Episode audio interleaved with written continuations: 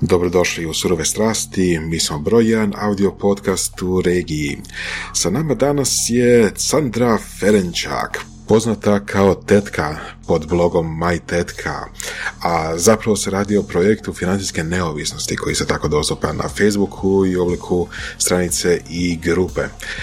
Financijska neovisnost je nešto o čemu puno nas sanja ili samo može sanjati, ali zapravo je u mnogim slučajevima izvediva, barem do neke granice. Pričali smo o tome kako štedjeti, u šta ulagati, da li su ulaganje uopće dobra opcija za neke ljude.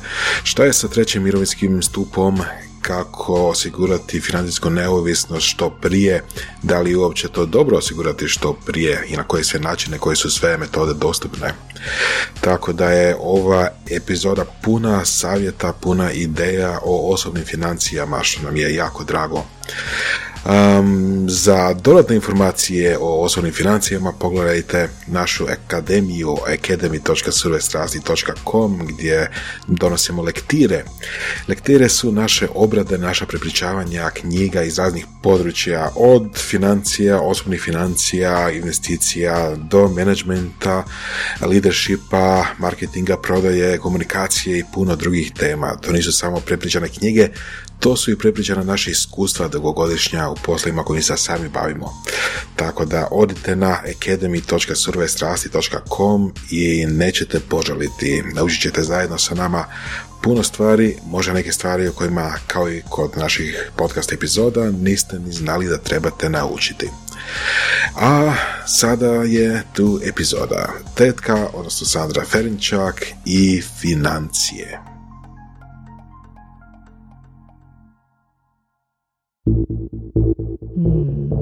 Ovo su surove strasti. Ako ste vidjeli na internetu možda nekakve savjete o osobnim financijama ili ako ste možda zanimate za to kako doći do financijske neovisnosti, a šta je to prijeđemo kasnije, sigurno ste naišli na ime Tetka, odnosno Facebook stranicu i blog moj, maj, maj tetka, tako? Maj tetka. Malo na engleski, malo hrvatski. I evo, danas, samo za vas i za sve ostale koji će se tek početi zanimati za osobne financije, imamo tetku! Je, je dobar dan. pod pravim imenom Sandra Prenčak i pričat ćemo o svim onim temama koje ste sigurno želi znati, ali niste se usudili pitati o financijama. Bravo. Sandra, ja sam pogledao e, nekoliko tvojih e, webinara jučer i mogu ti reći da su baš e, informativni i baš su ono što je meni trebalo i fakt mislim da će epizoda biti izuzetno vrijedna. Ono što je meni zapelo kao nešto ono dosta interesantno, a već smo na tu temu pričali s nekim gostima Surovi strasti, mislim da se Božidarom Pavlovićem, da postoje određene razlike između, između žena i muškaraca po pitanju upravljanja e, osobnim financijama? Postoje, da. Nažalost, ovaj, žene su tu... E, žene su općenito manje financijski pismene. To, je, to bi ja rekla prvi problem, ali isto tako i u nekom upravljanju svojim financijama ovaj, su sklone gledati dosta kratkoročno i manje su spremne riskirati. To, mhm. s druge strane, muškarci, a vjerujem da je razlog tome i činjenica da u prosjeku manje zarađuju. A s druge strane muškarci su možda skloni riziku, mhm. više se izlažu, e, skloni su investiranju i u tom pogledu bi rekla da su, da su različiti, ali s druge strane isto tako su pritome i neoprezni dosta. Evo. Dobro. A daj nam recimo momente, e, što točno znači da su žene e, manje ili slabije financijske pismenosti? Pa postoje neki testovi koji su rađeni u svijetu i žene općenito imaju problema sa razumijevanjem e, nekih osnovnih pojmova, iako to možda nije kao toliko evidentno u srednjoj školi, e, međutim kasnije u životu se pokaže da ovaj neki pojmovi poput koje ja držim da su izuzetno važni kao što je ne znam inflacija, e, pa onda diverzifikacija, pa ne znam, općenito prinosi i takvi neki pojmovi da su ženama dosta strani. Mhm. Sad gdje se to znanje izgubilo, to je vjerojatno negdje putem. Mm. Okay. Da li misliš da ima veze između toga, kako kažeš, recimo, da možda muškarci imaju više novaca na raspolaganju, pa onda zbog toga se više možda razmišljaju i bave takim stvarima, rizičnim moguće investicijama i općenito investicijama. Da li misliš da to ima veze ili je nešto totalno deseto strani? Pa jedan od razloga je sigurno više novaca na raspolaganju i ovaj, muškarci kraće žive, ovaj, nekako žele iskoristiti vjerojatno tu priliku ovaj, da za neke riskantnije poteze, ali možda je to, ja bih rekla da je to, ovaj, nekako su skloni tome da ideje zapravo e, da će puno lakše obnoviti taj kapital koji eventualno mogu ovaj, potrošiti u, u takvim nekim eskapadama. Zanimljivo. Um, prije nekih 6-7 godina sam čitao jednu knjigu, u biti samo ću izvući uh, jednu, jednu, dvije rečenice, kao kaže autor ovako, ukoliko ne znate upravljati sa svojim novcem, ono nije zapravo bitno koliko zarađujete. Znači, ako imate 5000 kuna plaću, u problemu, u problemu ste. Ako imate 10.000 kuna plaću, još ste većem problemu. Ako imate 20, 30, 40, 50.000 kuna plaću, u još ste većem problemu. Pa u biti je ono što pokušam kroz blog poručiti ljudima da nije ovaj bogatstvo ili neka imovina ono što zapravo ti zaradiš, nego ono što ti ostane. Hmm. Tako da pokušavam sad neovisno koliko ko zarađuje da mu ostane što je moguće više, jer će mu kad tad u životu trebati. Da li će to trebati za nekakve ono iznenadne, iznenadne e, ono pokrića nekih troškova za koje uopće nitko ne planira, pogotovo ako je mlađi ili kasnije u mirovini. Hmm. E, tako da, evo, da, veća, veći novac, veći problem bi možda čak i bio, ali ono, to su slatke brige, ja bih rekla ipak. Neko ko zarađuje ovaj 20-30 tisuća sigurno mu je lakše, ali naravno pod pretpostavkom da mu ostane dio tog novca, ne da ih potroši na ne znam što, na odjeću i obuću. Onak čisto sa ono, psihološke strane, što se događa osobi u glavi, ako znaš, mislim, a znaš, kad recimo sa nekih 6 tisuća kuna skoči na 12 tisuća kuna? Pa obično se događa to što svima nama, ovaj, ja mislim da smo prošli kroz tu fazu, kažu da se to zove ono lifestyle creep ili lifestyle inflation, inflacija životnog stila, gdje u biti sa svojim primanjima zapravo povećavaš i neke svoje nazovi potrebe. Pa onda sve ono što si možda nisi u nekim ranim danima studentskom životu mogao priuštiti, onda odjednom ovaj, sad imaš priliku i naravno je ono bezgranično i ovaj, bezgranično troši. Da, li bi to značilo, na primjer, da se obrazac nužno ne mijenja? Na primjer, ja imam auto e, srednje klase i sad ono, do, došlo je do povećanja plaće i ja sad imam auto više srednje klase. Ja kupujem ono odjeću tu i tu i sad kupujem zapravo istu tu odjeću, samo ono, ne znam, skuplji brand. Brandirano, da. Da. Pa ja bih rekla da je to najveća umjetnost koju možeš i najveći benefit u svojim financijama je zapravo zadržati taj istu razinu života bez obzira na primanja. I tu se stvara ta najveća razlika. Zapravo ljudi gledaju, aha, e, trebao bi više zarađivati, da, to je sigurno ono odlična stvar i treba na tome raditi, ali s druge strane, ovaj, kažem, ako zadržiš životni stil, ne moraš nužno živjeti onim stilom koji si mm. živio kao student, ali ako živiš u nekom, ne znam, ja, ja vjerujem da se može vrlo skromno, a dobro živjeti bez da to mora na tebi biti sve. Da, ovaj, mislim, uvjeren sam da si čula za eh, jednog od eh, ljudi koje smo u ja pratili eh, par godina, Mr. Money Mustache. Tako je. Jesi. E, znači on u biti propagira ideju da se u Americi, mislim, prosječna plaća ono učitelja u Americi negdje između 35 i 40 tisuća dolara godišnje, a Mr. Money Mustache propagira da se može živjeti sa 26 ili 28 tisuća dolara i to ono, da se može izdizajnirati lifestyle koji je poprilično ugodan. Pa da, ja bih sad rekla, mislim, prvo on je, on je taj pokretač tog pokreta FIRE, koji, ovaj, koji govori o financijskoj neovisnosti, i sad e, treba uzeti u obzir isto činjenicu da je on do tog svog, ajmo reći, do te svoje neovisnosti došao sa jednog vrlo dobro plaćenog radnog mhm. mjesta, to, ne, to nije za zanemariti, mhm. ali, ali je upravo napravio ovo što smo pričali ranije. On je zadržao onaj životni stil studenta iz Kanade koji je došao u Ameriku i bio je frapiran zapravo ovaj, činjenicom da njegovi tamo prijatelji e, na faksu zapravo, za, na poslu zapravo jer je počeo raditi u Americi, žive jedan sasvim drugi životni stil.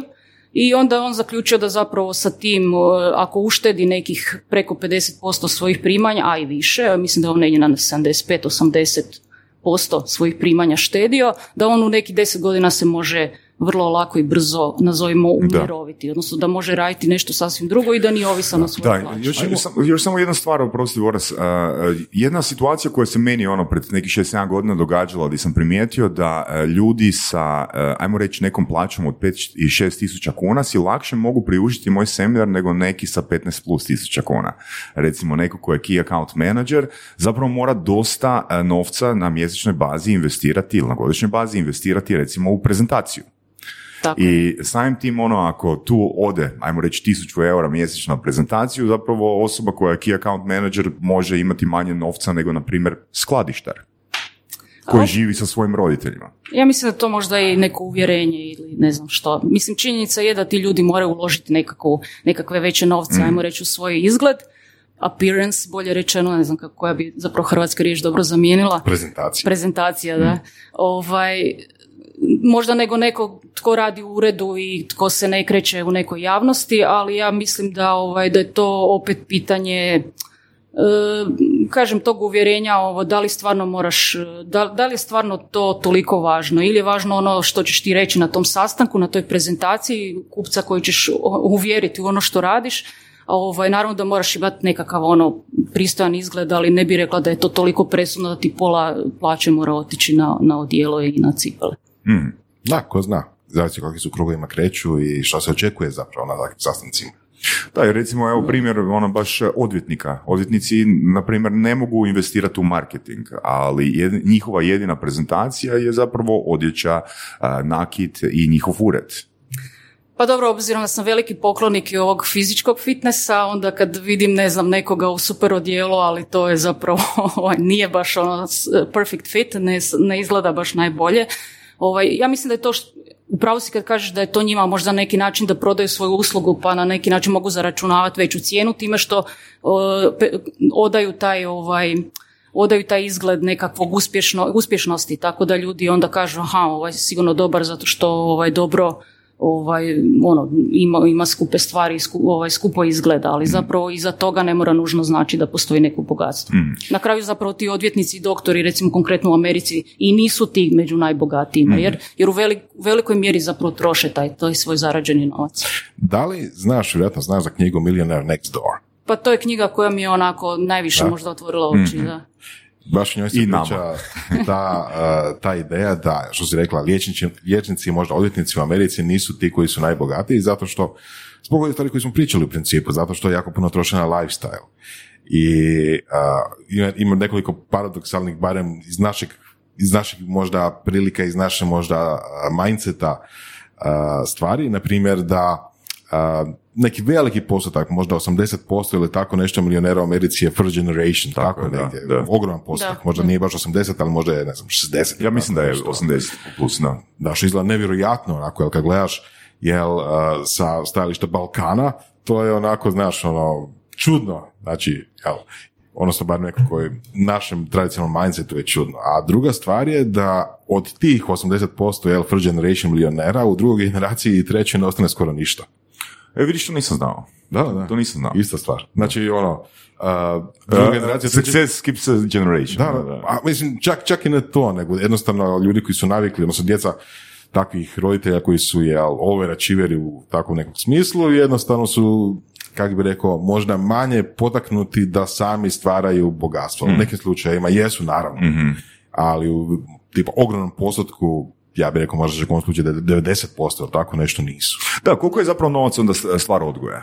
Odnosno, financijska pismenost, koliko je stvar odgoja. Jer na tom primjeru koji Voras kaže, ako su roditelji ono, u prvoj generaciji postali bogati, znači e, djeca su e, bila izložena da, tim financijskim obracima i oni jednostavno su podbacili. Mislim da čak Warren Buffett, ako ne možda i Bill Gates su rekli da svojima, svojih djeci neće ostaviti skoro ništa. Tako nekako, to ide u tom smjeru. Kao, jel, ako im ostave sad milijarde, neće se sami uspjeti mm. izboriti za svoje. Tako nekako je razmišljanje. Da, ma dobro, ja bih rekla ovako, obzirom da onako moje porijeklo je ono radnička obitelj, e, teško se živjelo, Ovaj, tako da ja sam prošla isto te faze gdje nismo imali, onda kad sam počela zarađivati, onda sam ovaj, ono, bila neumjerena u tome pa sam to sve poslije ponovno nekako osvijestila kako je to sve skupa nevažno. Htjela bih reći, imala sam dovoljno financijskog znanja da sam financijaš po struci, ali financijska pismenost nije samo znanje, nego je upravo taj dio odgoj, e, ne nužno odgoj, nego odnos prema novcu i odnos prema, prema i disciplina prije svega u,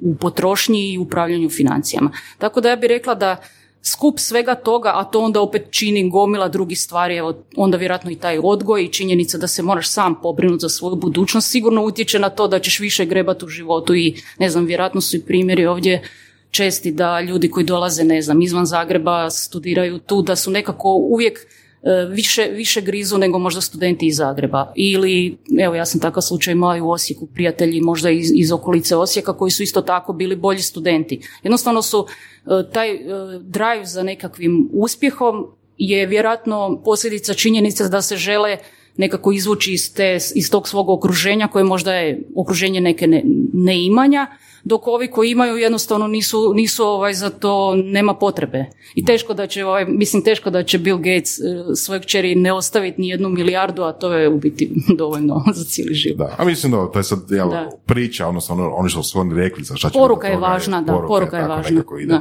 da. Mislim to isto djelomično, obja, sigurno barem djelomično objašnjava i zašto ljudi koji su došli jel, u Zagreb ili u Hrvatsku iz nekih još siromašnijih krajeva su isto tako možda više grizu i tako, ali...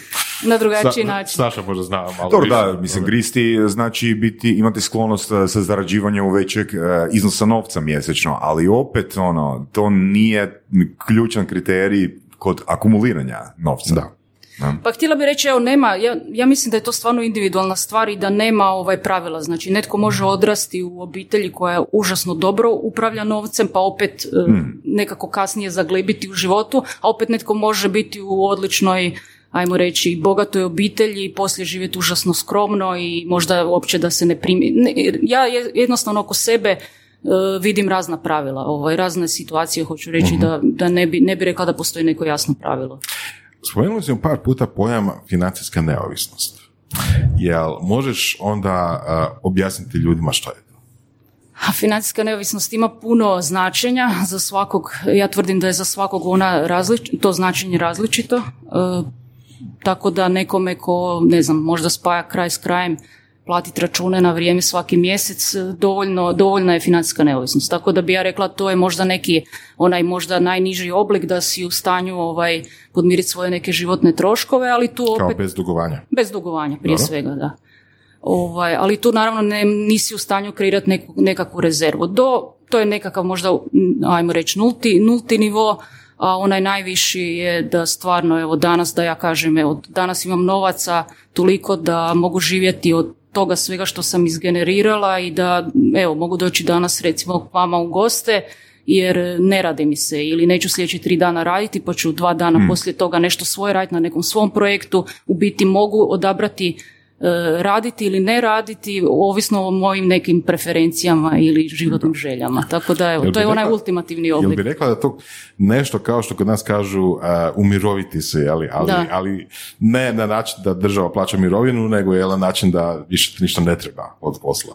Pa taj, taj pojam je ovaj, umirovljenje, mislim da on je sporan u toj definiciji, čuli ste za taj FIRE pokret, gdje ovaj umirovljenje kod nas obično znači upravo to, ono starost, e, praktično već e, narušeno zdravlje i državna mirovina koja je više nalik socijalnoj pomoći nego, nego nekom izvoru sredstava. Tako da to nije to, znači ideja je da ovaj da imaš tu nekakvu slobodu, puno veću slobodu nego što bi ti taj novac koji ćeš dobiti možda i ovaj fakat minimalan e, osiguravao. Uh, Fire pokret. Pa da, Fire, evo spomenuli smo taj Mr. Money Mustaš, on je nekakav najveći zagovornik i promotor tog pokreta. Ideja je zapravo da, mislim, e, taj cijeli pokret nastoje kao posljedica ove velike financijske krize prije nekih deseta godina i gdje su određena generacija ljudi shvatila da zapravo to nekakvo zaduživanje, gomilanje, život u velikim nekretninama, skupi auti, na, pogotovo na leasing kao što Amerikanci često voze po dva auta ovaj, u kući na leasing, da to jednostavno nije sreća, nije, nije zadovoljstvo i da ako žive skromnije ljudi da da jednostavno možda mogu biti sretniji i da nije potrebno znači juriti te velike plaće i raditi stresne poslove. I sad naravno pokret je, eh, pokret je dobio ovaj puno, puno zamaha činjenicom da, da je zadnjih deset godina tržište kapitala ovaj raslo po nekim ono lijepim prosječnim stopama ono 10 plus posto, tako da ti ljudi koji su tako živjeli su zapravo uspjeli vrlo brzo izgenerirati dovoljno novaca da stvarno i mogu se umiroviti u nekih deseta godina koliko su planirali. Da, govori se o nekakvim formulama, ili koliko treba ostaviti sa strane da bi mogao biti financijski neovisno. A, jel možeš komentirati malo to i, i dati neku takvu formulu? Pa evo, ja sam sad baš nedavno i pisala jedan e, tekst o tome, inače malo mi je, ne mogu sad reći da je ovaj, uvijek se nekako zaustavljam kad pišem o tim temama, jer, jer ovako, ono kad čitate po portalima, nikad nije to baš uvijek dobro došlo kad netko spominje ovaj, novce, pogotovo neke iznose, ali u biti e, cijeli taj pokret se bazira na nekoj jednostavnoj formuli koja kaže da je dovoljno nekih 25 puta godišnjih troškova. E sad, ja sam... Što to znači? 25? puta, znači onaj iznos godišnjih troškova koji vama treba za kućanstvo, mm pomnožite sa 25, taj iznos bi trebao biti dovoljan za ostvarenje tog cilja financijske neovisnosti mhm. na način da zapravo vi možete od tog kapitala Ako ne porastu apetiti. Ako, znači ideja je, znači vi, taj dio formula na koji možete utjecati upravo taj iznos troškova, i onda ideja da zapravo tu glavnicu kontinuirano reinvestirate, e, idealno bi bilo po nekih 4% godišnjeg prinosa, a isto toliko tih 4% zapravo povlačite. I tako tu glavnicu kontinuirano reinvestirate, a živite zapravo od nekakvog prinosa svake godine plus ovaj, kažem, te dijela te glavnice. Mhm. I to je onako po nekim izračunima čisto matematičkim stvarno tako i je. Znači, sa, za, uz neki prinos od 4%, vi bi doslovce mogli osigurati nekih 70-80 godina života od, od tog iznosa, što je ono cijeli životni vijek. Da, znaš što me iznenadilo gledajući tvoje webinare, uh, ok, naravno to nije uh, reprezentativan uzorak naše države, ali iznenadilo me da je 30 plus posto sudionika tvojih, tvojih seminara, ako sam dobro ulovio, si može u Hrvatskoj priuštiti bez rada, bez primanja plaće više od šest mjeseci života po istom, u istom životnom stilu kakav imaju danas.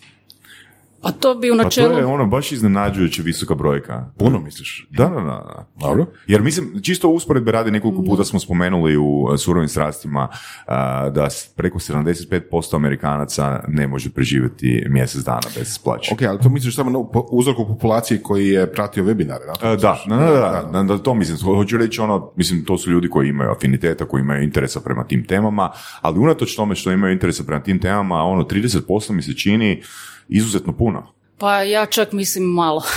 Okay. Baš iz razloga što se radi o ljudima koji su više od prosjeka zainteresirani za te mhm. teme. Znači to je jedna uska niša taj moj blog i mhm. ovaj rekla bi da nažalost mislim jer pokrivam teme koje bi trebale biti interesantne i onima koji imaju malo i koji imaju puno. Mhm. Ali ovaj ali ipak mislim da 30% ipak sam očekivala više. Ozbiljno? Da, da. E, onak tajna ono kad bi te pitali recimo koliko si ti možeš priuštiti? Jel se možeš priuštiti godinu dana? E, mogu. Dvije? Mogu. Ok, super. Da, Super. mogu. Mogu sigurno i radim na tome već dulje vrijeme. Da. A upravo time radim što sam životni stil stvarno skresala na... E, je li to minimalizam? Je. Možeš nam dati e, mali ono intro u minimalizam, ono, to je isto pokret ono, koji ide ruku pod ruku s uh, FIRE, jel da? Pa ide baš to je, da to, se, to dvoje se dobro nadopunjuje. Ovaj, nije naravno jedno preduvjet drugom, ali idealno je ako se poklopi. minimalizam zapravo priča o nekakvom o, o, o smanjivanju stvari oko sebe, znači smanjivanju, ne znam, količine stvari oko sebe, bilo da se radi o odjeći, obući, namještaju. Ovaj, Amerikanci evo sad iznajmljuju garaže da pohranjuju taj, tu kramu koju su pokupovali godinama, E, pa to plaćaju ekstra. Mislim da mi idemo isto u tom smjeru, kupujemo sve veće kuće, kupujemo sve veće stanove. Naravno kad bi si mogli priuštiti, vjerojatno bi mogli još veće kupovali da možemo smjestiti sve to što gomilamo.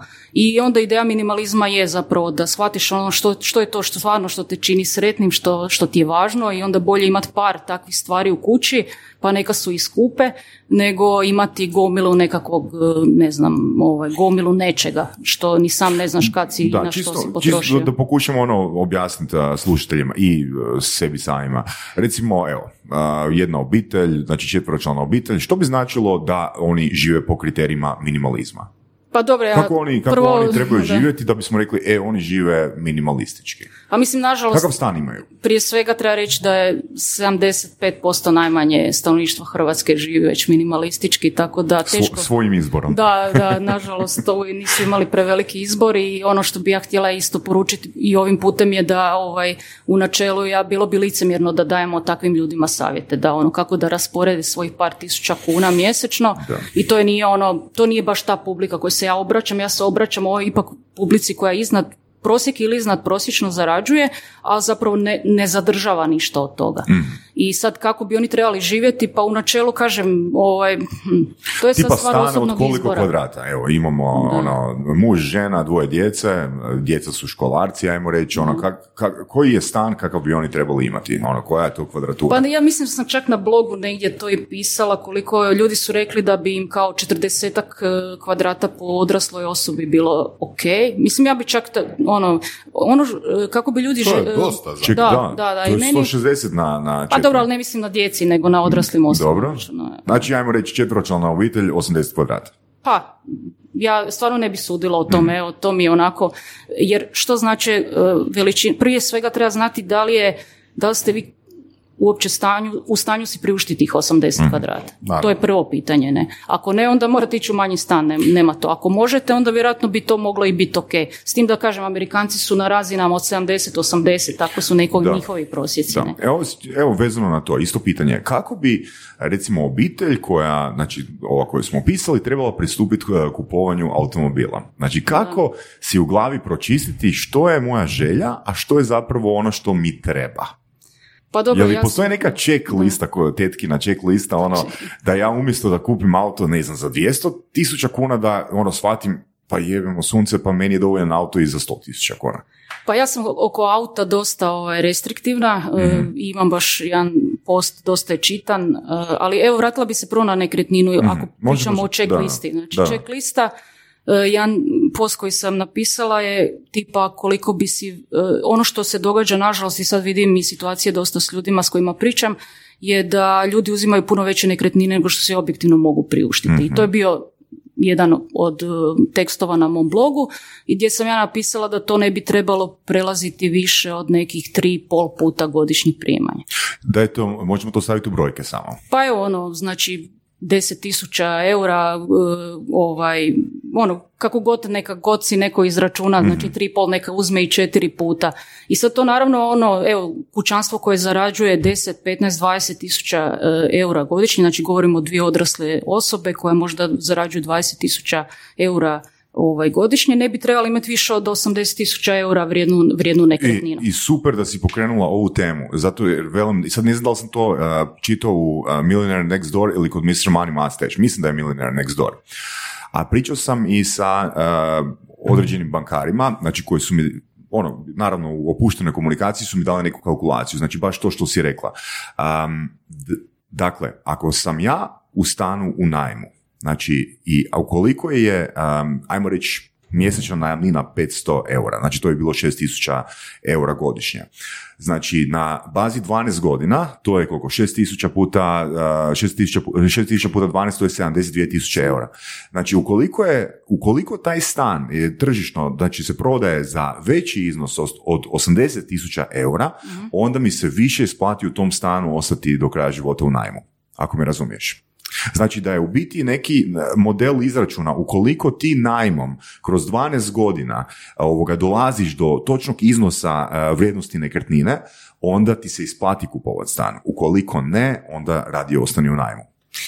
to je, ja sam isto pisala evo nedavno neki vrlo sličan tekst o tome što se bolje isplati. Ono što se tu, ova formula ja mislim da zanemaruje je aprecijacija nekretnine koja se ipak događa. Znači od onog dana kad mi kupimo, pa do dana od tih x godina kada ipak dolazi do neke porasta vrijednosti, a isto tako i te najamnine prosječne rastu. Tako da je tako da postoji jedan break even, odnosno Ok. točka u kojoj e, vjerojatno na kraći period je najam Da. se pokazuje bolji, ali naravno na dulji vremenski rok to... Ok, super. Moje formule sve kažu ne. Ok, super. Ne, Puno ovo ti hvala na ovome, da, to potpuno si u pravu, to su dva kriterija koja su zanemarena. E, druga, e, druga tema, auto, osobni automobil.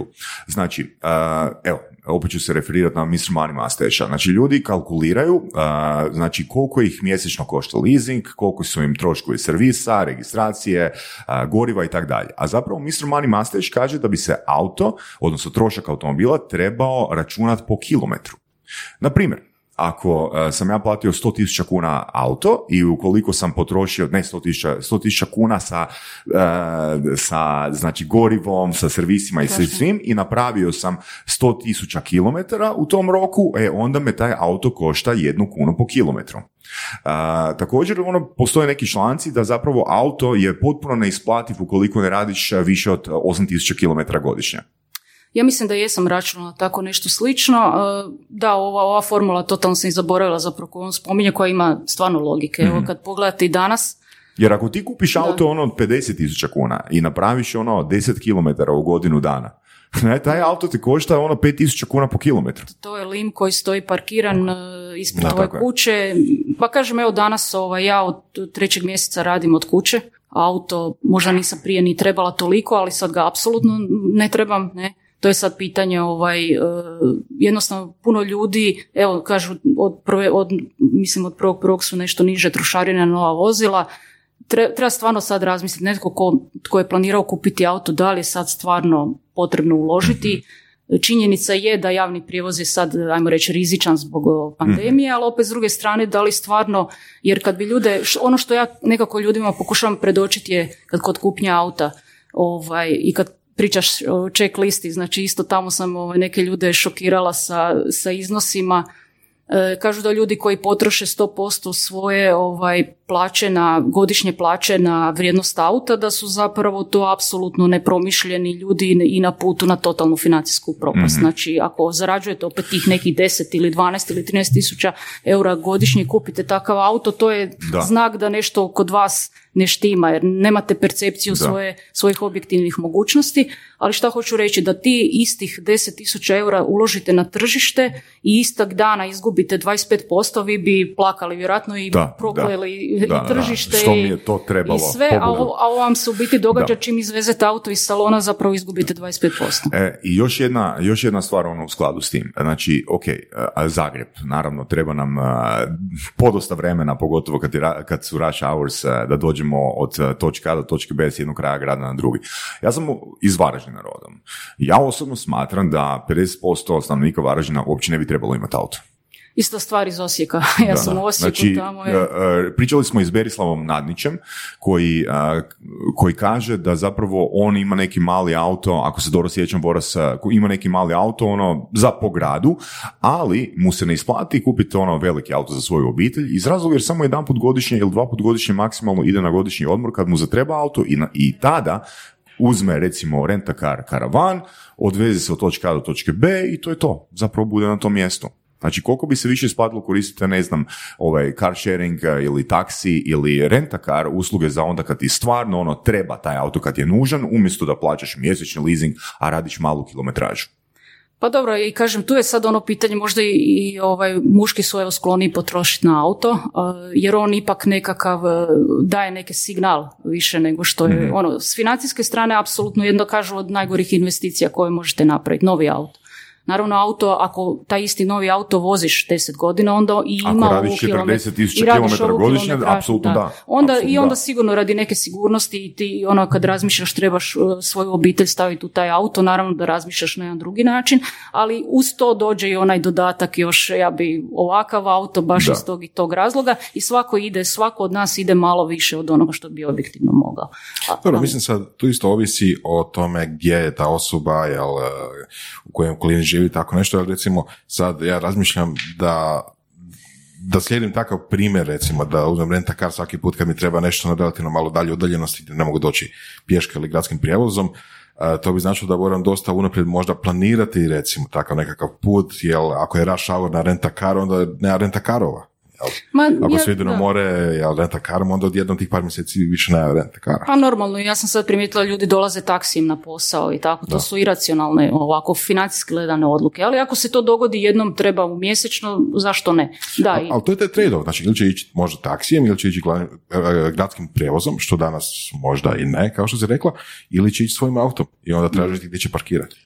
Parking, održavanje, kažem, to je jednostavno, auto sam po sebi vuče toliko troškova, ali da ne ispadne ta razgovor o autu, ja bih samo htjela poručiti nekako ljudima, prvo da je to skup sport, e, da budu ozbiljni u tome, da nije to ovaj, i da će vam kogod dođe u, kako bi rekla, da ćete vrlo lako isfinancirati što se tiče, ajmo reći, financijskog sustava, vi ćete vrlo lako dobiti te kredite za kupnju takvih stvari, ali da to ne treba biti vaš primaran motiv, nego trebate vidjeti koje su vaše stvarne potrebe, da li ćete sad stvarno ovaj, raditi te kilometraže, da li vam auto treba iz kojeg god drugih razloga, odnosno koji su to razlozi osim e, nekakvog ovaj, projiciranja nekakvog ovoga, e, životnog stila i, i da to dolazi možda vjerojatno kao investicija negdje poslije nego što ste riješili neke druge životne stvari. Tako da auto, ne- neki ljudi recimo ovaj, prvo što stvar što naprave kupe auto, ali ja bi nekako poručila dajte pogledajte prvo neke druge segmente života, riješite tamo i onda ovaj, ako imate, ako vam ostane da pače. Ok,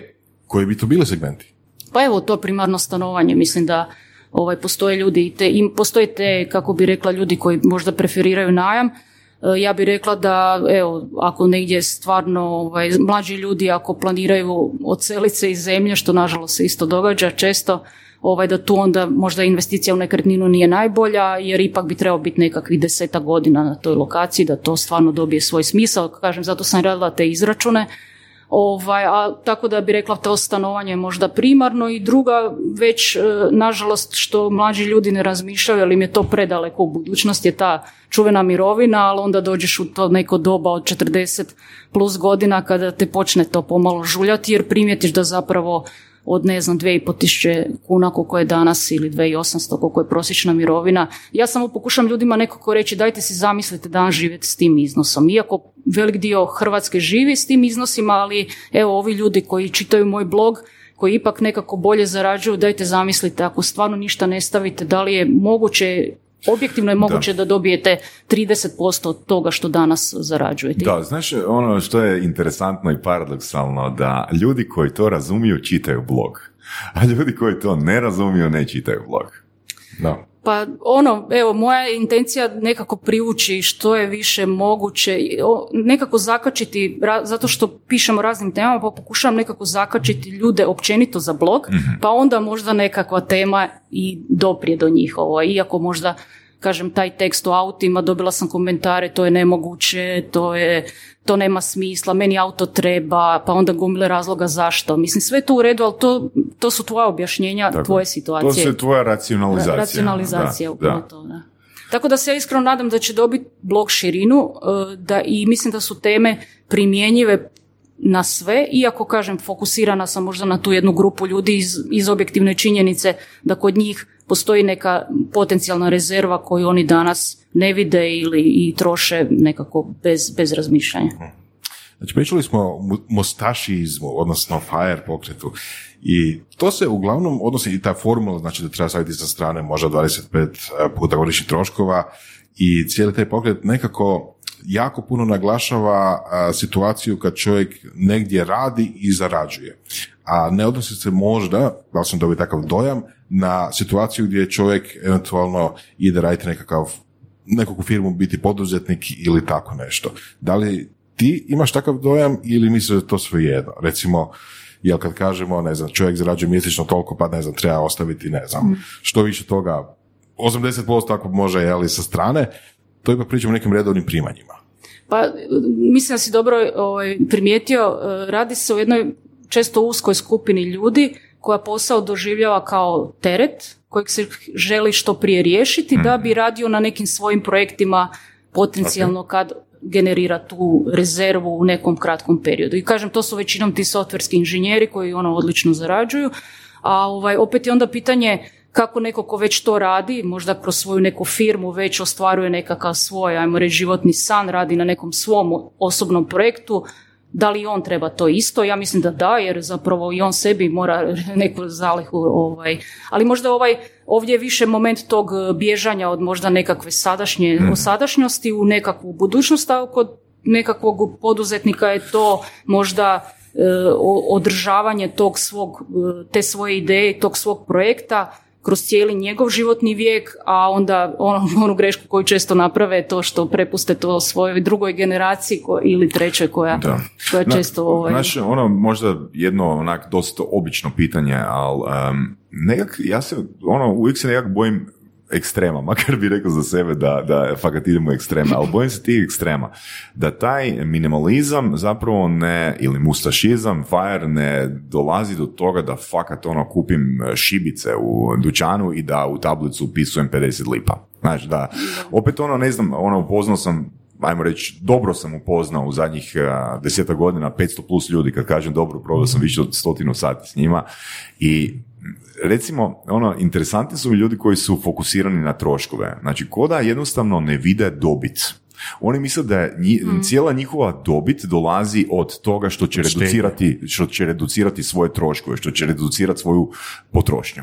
Na? Da. Dok s druge strane, ono, uh, neki, no, ono, će, recimo, neće biti fokusirani na troškove i sigurno će popušiti ono XY novca zato jer nisu pazili, ali ukupno gledano, ono, može se dogoditi da oni koji su fokusirani na dobit će imati više novca. Znači, dosta paušalno sad pričamo, ali mislim da razumiješ uh, Da, da. što pričam, na? Pa ja, ja prva zagovaram to da, da ovaj, to praćenje troškova, pogotovo u prošlost, po meni nema velikog smisla, pogotovo je tabličarenje, ja to zovem, Da. gdje, ovaj, gdje zapravo gubiš puno vremena na to da registriraš što je bilo, a bez da se baviš time što treba biti ili što Točno, želiš da. promijeniti. Tako da ja ljude evo nekako kad krenu, e, kad pišem i kad me pitaju što bi oni trebali ili kako pristupiti tom nekom svom, sad ja to zovem planiranju financija, ali ne, opet nemam neku bolju riječ, ali ovaj, u biti e, nekako dijagnosticiraj gdje si danas i gledaj ono što je, što je ispred tebe. I puno puta ljudima kažem jednostavno e, ti moraš raditi na ono, kažu na napadu, ne na obrani. Obrana to, je, to, znači to, to, obrana je to. ovo, čuvaj neki životni stil s kojim ti si komforan, gdje ovaj, koji tebi ono, pruža sve što ti voliš, ne povodi se za tuđim životnim stilom, a, a radi na tome da radi na napadu, Da, jer, jer- tu dosta fali. Da, jer u biti, mislim, a, mislim da dosta, a, odnosno rekao, rekao bi skoro svi pro- financijski problemi proizlaze iz naših uvjerenja. Znači, a, evo, recimo uvjerenje život živi u trenutku. Živi u trenutku je onak meni super primjer uvjerenja kako se riješiti svog novca na gluposti. Tako Hm? Može Kažu biti. navodno po nekim istraživanjima je Narodna banka je radila sa HANFom prije par godina i da takvo uvjerenje dijeli jedno 50% građana ove zemlje. Eto. da je novac tu da bi se trošio, Tako je, da, je- da. to je ta definicija koja ono, evo, mene iskreno zabrinjava jer onda stvarno ta budućnost, kako bi rekla, i- koju mi ovaj, u sve to, živeći u zemlji u kojoj živimo i znamo kako to situacija je, da smo tako nemarni prema sebi. Jer sutradan se može dogoditi da ovaj, nam treba, da nam ono, iz zdravstvenih ili inih razloga ne možemo raditi i da nemamo ništa i da, da se doslovce svedemo na socijalnu pomoć. Ne? Da, vjerujem da je puno, puno razloga mišljenja za, za, odnosno puno razloga za takav stav, to što se uvijek dogodilo, mislim, jako često se dogodilo da će se država pobrinuti. Znači, tipa, ok, a, nekakva kriza je nešto je, država će se pobrinuti. Znači, barem minimalcima, barem socijalno pomoći ili nečem takim. Ako ne znam, ono, tipa, franak ili tako nešto, a država će se pobrinuti. Znači, opet će je nekako ono izvesti ljude iz problema. Nigdar nije bilo, da E, baš to, baš nije to, bilo. ali to je taj stav. Mislim, mi- mislim da to jako ide u ruku uz ruku, taj stav, ono, jel, nikda nije bilo da nije neko bilo. Da, život je samo jedan. E, jolo, da. Da. Mislim da to ide jako jedno s drugim, jel. Da, ali opet ono mislim da srž uh, toga je u biti da malo ljudi razumije uh, koja je razlika između riječi vrijednost i riječi novac. Tako je. Da, da, da, da, mislim, ono, to je, to je prva, prva stvar koju ono, ljudima treba ono, dobro objasniti. znaš. definitivno. Pa dobro, ja, o- ovo je dobro što si primijetio e, da ljudi i čak kažu da tu, ne znam, prvo ne postoji ni jedna zemlja na svijetu koja će se pobrinuti na onaj način na koji bi mi htjeli ovaj, osobno možda da se o nama brine jednog dana u starosti. Znači sve zemlje svijeta se s tim e, bore i nose. E, mi smo sigurno tu u lošoj poziciji, mislim da su, ne znam, evo, hrvatske mirovine na 40% prosjeka plaće, dok su ili niže, a u uniji je to na razini 60%. Znači tu smo već u, u raskoraku. Ali što hoću reći, taj osjećaj da se država za tebe mora pobrinuti je nekako specifičniji za ove zemlje Mediterana, dok opet anglosaksonski svijet više gleda neku svoju osobnu odgovornost. I ja sam sad nekako htjela ljudima poručiti da ono pogledajte oko sebe, pogledajte ovaj vlast, pogledajte državu, pogledajte e, naš mirovinski sustav, e, vi o tome ovisite sutradan i da li želite o tome ovisiti, ok, neka to bude onaj bonus, ajmo tako reći, neka na, na ono što ste si sami stvorili, ovo dođe kao bonus, a ne kao nešto što će vam biti jedino i osnovno od čeg ćete živjeti, jer ćete jako teško živjeti, samo to. I sad nije važno koliko ćete vi sa strane stvoriti, ali važno da osvijestite da trebate i da na tome radite, pa ćete, pa ćete sigurno će vam biti lakše, ne? kasnije. Ajmo konkretno. Znači, postoje isto tako nekakve formule, nekakva pravila, na primjer, a, idealno bi bilo, mislim, idealno pod navodnicima, ali tako je drugačiji slučaj, 10% mjesečnih prihoda staviti za strane tipa u, u tijekom 50 godina. Recimo, mislim da je to... Uvijek. Svaki mjesec Stalno, uvijek. da. E, mislim da je to iz This is Man in Babylon. Da, da, da, da, da, da. Priča. Pay yourself first. Da. Da. Da. A, ajmo konkretno, znači tipa, kako neko ko ima, eto, prosječnu a, hrvatsku mjesečnu plaću, koliko je neki 5000? 5800, koliko je? 6, 6, Iako, Šesti, ajmo šesti osamsto. da, vjerojatno velike razlike Da. između medijana i prosjeka, ali ajde recimo da je to Da, to. pet i pol bi mogao biti medijan ili tako. Ili, evo, tu su negdje. Da. Pravo si. Kako bi on, na primjer, ili ona, e, trebali odvajati i u šta? Da li je to e, štedni račun, da li je to neki treći mirovinski stup, da li su to dionice, da li je to poluga zlata, kako bi to mogli Da. zvati? Pa dobro, evo, prva stvar je naravno koliko je to. Da li Prvo žive pitanje. s roditeljima ili su u renti? Da, e, sa pet i pol teško tu ima prostora previše. E, Ako pričamo o 10%, pa je to neki 500 kuna, onda, evo, ja sam pisala dosta treći mirovinski stup sa ovim poreznim pogodnostima, ako za vas plaća, na primjer, poslodavac, je odlična stvar i to bi ljudi svakako trebali iskoristiti. Znači, zbog tih poreznih olakšica, činjenica da država još to uvijek stimulira i da je to neki oblik gdje možete s malim novcima, relativno malima, dobiti, ajmo reći, čak 100% prinos. A onda je ono naravno sljedeće pitanje, to naši ljudi obično to sve ostave na banci, šta god bilo. Znači bilo 10%, bilo 20 ili 50% od primanja, ko, ko može, ali drže na banci. Ili- na tekućem ili? na tekućem sad jer oročavanje isto tako nema smisla. To naravno ne bi preporučila. Sad kažem, sve onda ovisi za nekakvo investiranje na tržištima kapitala, svjetskim tržištima kapitala, ipak trebate neki početni kapital. To je neki 5-10 tisuća eura za, za početak. Ovaj, tako da to bi bio za nekakvo samostalno investiranje, postoje i mogućnosti da investirate preko nekakvih platformi za nešto niže Ok. novce, ali hoću reći sve sad ovisi e, koliko vam ostane i onda što bi zapravo, što je vaš neki cilj, znači da li je to i kad, za koji vrijeme taj cilj želite ostvariti. Ja sam se, evo, samo možda da povučem paralelu, e, kupnjom stana stavila u taj mod ekstremne štednje, zato što sam uzela kredit na ekstremno tada kratak period, gdje sam, evo, ne znajući za Mr. Money Mustaša, stavila praktično 70% svojih e, mjesečnih primanja doslovce u kredit, ne? Ovaj, sa, sa, znači, sa ratom kredita od prije i štednjom sa strane sam zapravo zatvarala što je Da. prije moguće kredit. ne? A, interesantno, ono, ba- baš evo da se opet nadovežemo na, nekretnine, pogledao sam neki serijal a, na Netflixu ili HBO, koliko je taj, koliko je, su troškovi stanovanja visoki, na primjer u gradovima poput Londona, da ljudi traže alternativna rješenja u smislu ono, da, da doslovno ono, kupe brod i žive ono, na, na nekom potoku, jer ih cijeli, ci- ono, gotovo cijelu plaću, cijeli mjesečni prihod im ono pojedu ono troškovi stanovanja. I njima je trošak stanovanja, ili recimo primjer obitelji, ono, koji su to isto napravili kao što si ti spomenula, di su ono apsolutno svaku kunu stavili ono na stranu koju su mogli ono i, i da bi otplatili taj stan tipa pet ili šest puta brže nego što je po njihovoj početnoj kalkulaciji bilo. I zanimljivo, a, ti, ta obitelj, znači koja je bila u jednoj epizodi, oni su nastavili živjeti po tom obrazcu. Ne? Ok, a da li je to jedna od mogućih ili preporučenih strategija? Znači, ok, možda ne ostavlja sa strane, ne znam, 500 kuna uh, mjesečno, jeli?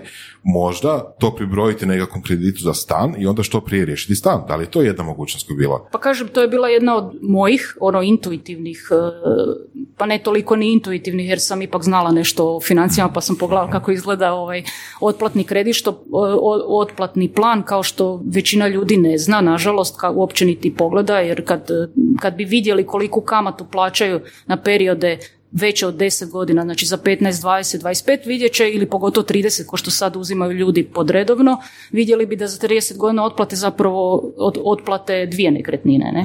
Tako da ovaj, to je jedan model staviti se u taj neki možda ekstremniji oblik štednje, koli, ako je to moguće, jer onda zapravo sve ona ekstra primanja koja dobijate, često ljudi dobiju neki bonus pa potroše na nešto doslovce neku potrošačku, ajmo reći, Tablet. stvar, Treba mi tablet, tablet. drugi, treći tablet u obitelji, ali Pekač ovaj, kruha. to su možda ti trenuci kada, evo, savjet je uvijek da te ekstra iznose stvarno stavite, ovaj, i ono što je da, ni- nije dovoljno u banku, treba, treba angažirati na Je, neki ok, način. znači ajmo konkretno. Znači, sad smo opet još na razini 5.500 tisuća kuna primanja. Da. jeli? Dobro, to je jako težak okvir za Naravno da je, ali ono, uvijek, je, uvijek možemo nešto kombinirati, recimo. Znači, preporuka za, takvi, za, takvu, za taj korak, za taj okvir je treći mirovinski stup, da ili ne? Da, Ok. A, evo, u par riječi zašto? pa kažem, e, prije Znači, svega... jedno su poticaje države, Poticaji koji su koliko, države 750 kuna godišnje, na tako tih, nešto. da, maksimalno je znači 15%, 15% je inače na bilo koji iznos ovaj, investiran u toj godini, a na maksimalno 750 kuna. A, znači, ako je maksimal, ako investira maksimalni a, godišnje, koliko je to? 5.000. 5000 kuna, znači na 5000 kuna godišnje država da još 750. Da, i to bi bio taj, ajmo reći, to je bi bili ti okviri za tih 10% štednje od tih 5,5 nazovimo. Ok. I još povoljnije ako to radite preko poslodavca, znači ako poslodavac direktno od vaše plaće uplaćuje treći stup, to je sada evo po novim poreznim zakonima od prošle godine e, vama najisplativiji model ulaganja u treći stup, vama će se to na neto plaći odraziti možda za 250 kuna e, mjesečno, znači to je kao da investirate 250, a u biti ćete na računu imati 500 jer će vam poslodavac, znači 100% praktično prinos već samom činjenicom da vam poslodavac to uplaćuje. Tako da recimo evo to je u onom u naj, naj tom blažem obliku štednje je treći, treći mirovinski stup u ovom trenutku u Hrvatskoj dobar. ne? Kakav je feedback na forumima? Znam da je bilo par rasprava, gledao sam onako čisto letimično, znači da poslodavci nekad to ne žele napraviti, da ne razumiju o čem se radi, da je to previše papira, Da. da li možeš dati neki ono, sažetak takvih ono, Pa da, nažalost, e, puno poslodavaca, dobro sad možda tu i nema nekog promišljanja na nekoj razini višoj upravljanja firmom, pa neko dođe u neko računovodstvo ili u HR i dobije odmah odgovor. Ne, jer se njima to zapravo ne da, ili im to malo komplicira posao i tako, kako to obično biva, ali ovaj, na razini nekakvoj, e, mislim, prvo trebaju, oni poslodavci koji su shvatili to na dobar način, shvatili su da je to još jedna, jedan benefit koji mogu pružiti svojim zaposlenicima, da ih potiču da štede za mirovinu, znači isto tako im pomažu na neki način da stavljaju neke novce sa strane, da na te novce dobiju nekakve još državne poticaje, da im pomažu za neku budućnost. Ne? Tako da na taj način i osim toga štede, ako u- tih par modela koje ima, praktično mogu i uštedjeti na nekim doprinosima i smanjiti ukupan trošak plaće. Da. Oni koji su to prepoznali to rade, koji nisu evo ovako iz neznanja čak govore neki da su im rekli da, da su to čak nedopuštene stvari da, i tako da nezakonite, mislim to je stvar neznanja prije svega. ok. A, ajmo sad na sljedeću stepenicu, ajmo recimo 10.000 kuna mjesečno prihoda. Mhm. Šta bi u, tom, u tim okolnostima bilo bolje? Sad, vjerojatno, opet ulagati u treći mirovinski stup je naravno moguće, jeli? ali možda nije toliko, ajmo reći, pametno ili možda postoje bolje opcije. Dobro, mi sad pričamo o tisuću kuna, onda ako govorimo Da, o 10%, 1000 kuna, ok. 10% i dalje se držimo štednje, Može. iako bi evo u onom svom kontekstu, da, u kontekstu onog sve što smo prije govorili, sad bi rekli aha, nemoj više 10, daj pa probaj i više posto Sad toga. imaš onda uh, 5050 kuna zapravo u, to, u toj razlici. Ako si uspio zadržati Tako isti je, životni tako stil. je, da, tako je, da. ako ti je isti životni stil. Evo sad to je, ta, to je sad to pitanje, to je taj e, točka u kojoj neko mora napraviti ovaj, e, taj korak u, svom razmišljanju i reći stvarno ne, ne želim sad tu razliku potrošiti, nego ću e, razmisliti o opcijama. Ok, ali sad recimo da se radi nekih možda 200 eura mjesečno, 250 možda, Da. ajde, recimo tako nešto. Pa kažem, e, za početak e, i dalje bi zadržala treći stup, znači to ne bi sad, idemo, sad gradimo nešto dalje, gradimo potencijalno, e, to može biti ovaj, sad nedavno, evo, pisala sam taj neki, ne bih htjela stvarno nikog sad tu propag- ovaj, reklamirati ili nečije usluge ovdje isticati, ali postoje mogućnosti koje prije nisu postojale u Hrvatskoj, a to je, znači bili smo ograničeni, ljudi su eventualno odlazili onda i uplaćivali životno osiguranje, to je isto opcija, i to je dobra opcija ako ljudi nemaju to riješeno. Samo što često ljudi upakiravaju osiguranje s investiranjem i očekuju e, ili često zovu životno osiguranje investiranjem, a to zapravo nije, jer bi, ili odnosno može biti, ali onaj komponenta investiranja je donosi jako male prinose, pa je onda promatrajte to kao životno osiguranje, ali recimo i to je jedna opcija za ljude koji imaju djecu, imaju ovaj kreditne obaveze, e, isto tako je važno da možda sutra kad se njima nešto dogodi da da postoji možda ta, ono, da postoji pokriće za, za, ta, za takve situacije. Tako da bi ja rekla životno osiguranje da, ali opet ima raznih proizvoda, vodite računa kako ćete uzeti životno osiguranje. I onda treći korak su ti nekakvi potencijalni razne investicijske opcije. ovaj, po- možete ulagati sad uz vrlo niske iznose, znači postoje neke platforme, tu se sad pojavio, ne znam, Revolut, Trading eh, 212, eh, Finax, RoboAdvisor, ETF Matic, znači to su nekakvi sad potencijalni načini sa malim iznosima ulagati u trž- na tržišta kapitala. Odnosno, niža je barijera za... Niža barijera, ok. da. Znači, rekla sam tamo vam trebalo je 5 do 5 10 tisuća eura. Ako ih nemate ili za vrijeme dok učite se investirati ili želite razumjeti to, nije loše krenuti sa ovim platformama Mhm. E, gdje ćete sa malim iznosima sudjelovati, evo kažem, u zadnjih 10 godina povijesno možda rastu tržišta kapitala. Tko je sudjelovao u tom periodu e, bi je, je mogao stvoriti ovaj kapital sa malim iznosima o kojem pričamo, 50 tisuća eura, pa onda mu to otvara vrata za nešto više i drugačije. Ok, samo da kažemo malo zašto je tako barijera za ulaz velika, jer uh, ispravim me ako sam krivu, a koliko sam malo gledao po tome, glavni razlog tome je što dionice pojedinačne koštaju dosta puno, znači koštati pu- puno, znači ima dionice koje koštaju nekoliko stotina dolara. I sad recimo uh, da u takvim situacijama ako se baš kupuje direktna dionica, kupuje se jedna ili ništa, ne može se kupiti 0 ili 3. U takvim, u takvim, u takvim platformama. Znači ima i drugih koji se mogu, to ćemo pokriti malo kasnije. I sad recimo, ako želimo kupiti dionice koje košta tisuću e, dolara, na primjer, trebamo iskeširati tisuću dolara, nema više, nema manje. Znači, to je nekakva ono opcija.